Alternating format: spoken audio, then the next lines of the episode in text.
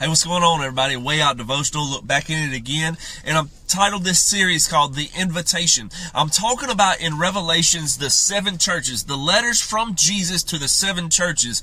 And you got to understand that these seven churches, it was specific. It was seven specific churches, but it's relevant to us today, to the churches today. But I'm going to break it down even further than that. Not just the church, like the church you go to, but I'm talking about the body of Christ. We are the church. So these letters are to us personally. So we need to stop, look, and examine ourselves as we read these, but not just examine ourselves because there's correction, there's rebuking, there's encouragement, there's things that we need to work on, we need to identify. But man, too many times we allow the discipline or the correction to push us away from Jesus when he says, no, it's an invitation to come deeper in with me. And so that's why I've titled this The Invitation. And so I'm on the third church the church of Pergamum. And so I'm going to read it and then I'm going to break it down. So he says, write this letter to the angel of the church of Pergamum. This verse 12. This is the message from the one with the sharp two-edged sword. Remember that. I know that you live in the city where Satan has his throne, yet you have remained loyal to me. You refused to deny me even when Antipas, my faithful witness, was martyred among you there in city, uh, Satan city. In other words, he, that's his commendation. Man, y'all are doing good. I've seen some faithfulness in you. I've seen you remain loyal to me, this and that. Well, here comes the rebuking and the correction. Verse 14, but I have a few complaints against you. You tolerate some among you whose teaching is like that of Balaam, who showed Balak how to trip up the people of Israel. He taught them to sin by uh, eating food offered to idols and by uh, committing sexual sin. In a similar way, you have some Nicolaitans among you who follow the same teaching. He says, repent of your sin or I will come to you suddenly and fight against you with the sword of my mouth. This church right here, I would break it it down saying it's the church that compromises or it's the individuals that allow compromise to come in their life. And so to break it down real quick, you know, each church, Jesus describes himself in a specific way that's going to relate to the, his specific correction and encouragement to the specific church, to specific people. And so here he is. He describes himself as a one with the sharp two-edged sword. What does that mean? Two different things that I'm going to say. First thing, the sharp two-edged sword is this. It's the sword of judgment. Jesus Christ is coming back to this earth and he's coming back to judge sin. Okay? Right is right, wrong is wrong, black and white. I mean, there is no middle ground. He's going to come and judge sin. That's the whole reason he went to the cross to die for us. And so that's the whole reason we go to Jesus Christ to accept him into our life is because he gives us the forgiveness of our sin. Why do we need forgiveness? Because there's judgment coming on it, okay? And so the second part, what else does the double-edged sword, um, illustrate? Well, Hebrews 4:12 says this that his word is alive and active and is sharper than any what? Two-edged sword. That's right. It cuts between bone and marrow, flesh and spirit. And in other words, I believe right there that's a description of Jesus saying that my word is what's judging you. In other words, my word is the standard that you should live by. And so he goes on in to say it, and he says this right here. He says, I know that you live in the city where Satan has his throne. What does that mean? Satan has his throne. Pergamum was up a thousand feet uh, above all the other cities, and it was uh, surrounded by four. It was the centerpiece of like four main idol gods, right? And so it was like a center, and one of those gods was a serpent, uh, um, was a, a picture of a serpent, and so it was known as the city of Satan. And so Here's the thing about it, man. It's like Christians living in this place. It's almost like, you know, I, I, was reminded of it earlier when I was reading and I was thinking about, you know, Las Vegas. What is it called? I think it's Las Vegas. Yeah. It's the, the city of uh, Sin City or whatever. And it's almost like we live, and that's like us now. We live in a culture that is surrounded around nothing but worldliness, ungodliness, and all that stuff. And so he's saying that and this is encouraging for you to know. He says, I know that you live in that city.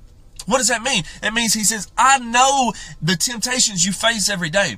I know the struggle that it is to fight against flesh. I know what it's like because I've been there myself. Matter of fact, he talks about it in Hebrews 4.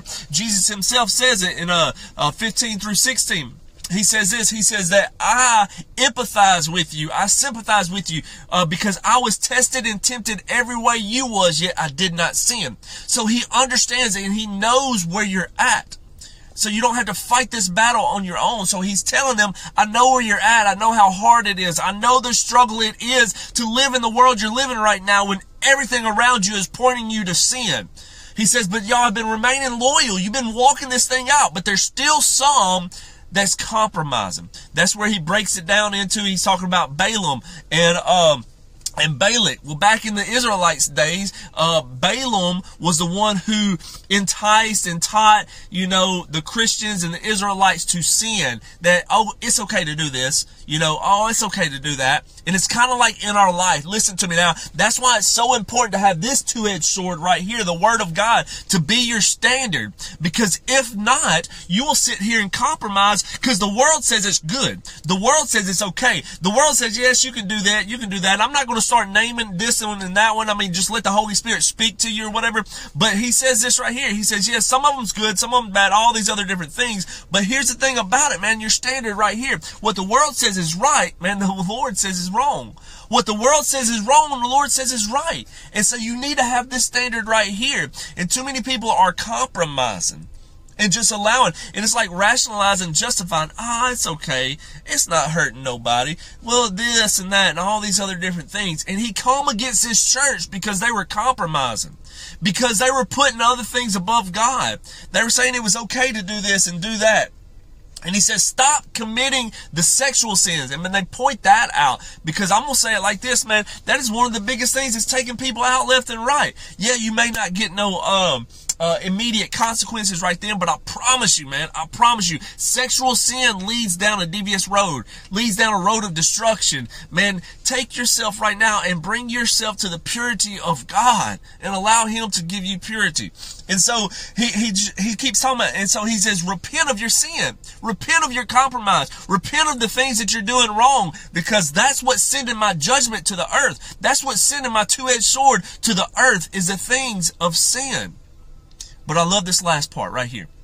And then I'm going to end it with this. Verse 17. On each one, he also says this. He says, anyone with ears, let this, let them hear what the Spirit is saying. So I'm saying, don't listen to what Chris is saying. Listen to what the Word is saying with the Holy Spirit on the inside of you. If you've accepted Jesus Christ, your personal Lord and Savior, listen to the conviction or the encouragement of what the Lord is speaking to you through that. And then he goes on this, listen to what the Spirit is saying. To everyone who is victorious, I will give some of the manna, the hidden manna from heaven, and I will give each a white stone with a name uh, engraved on it that no one else knows about other than that one. So what is that right there? I believe the manna hidden from heaven is the the revelation. The re- has anybody ever gotten the word before? And man, there's just come this refreshment man, this revelation, this refreshment over you. I believe that's the thing. He says the ones that do not compromise, man, gets true refreshment. Man, when you hold yourself to the standard of this word, there's true refreshment, there's true renewing, and there's true reviving taking place in your life. And so just take this as a, uh, as a correction, like as an invitation. Is there compromise going on in your life? Here's the beautiful thing about it. 1 Corinthians 10 13, it says, There's no temptation that's overtaking you except what is common to mankind. And God is faithful. He'll not let you be tempted beyond what you can bear. Then the last part right here. And when you are tempted, not if, but when. When you are tempted, he will provide a way out so that you can endure it. So allow this letter to the church of Pergamum of compromise be an invitation for you. If you've been struggling with temptations, if you've been struggling with things and you felt like you've compromised here and there going into this year, whatever the case may be, allow this to be an invitation. The Lord says, come to me and I will give you a way out of that temptation so you can endure it. And so just take that to heart and allow this to be an invitation. That's church three, and y'all have a great day. God bless.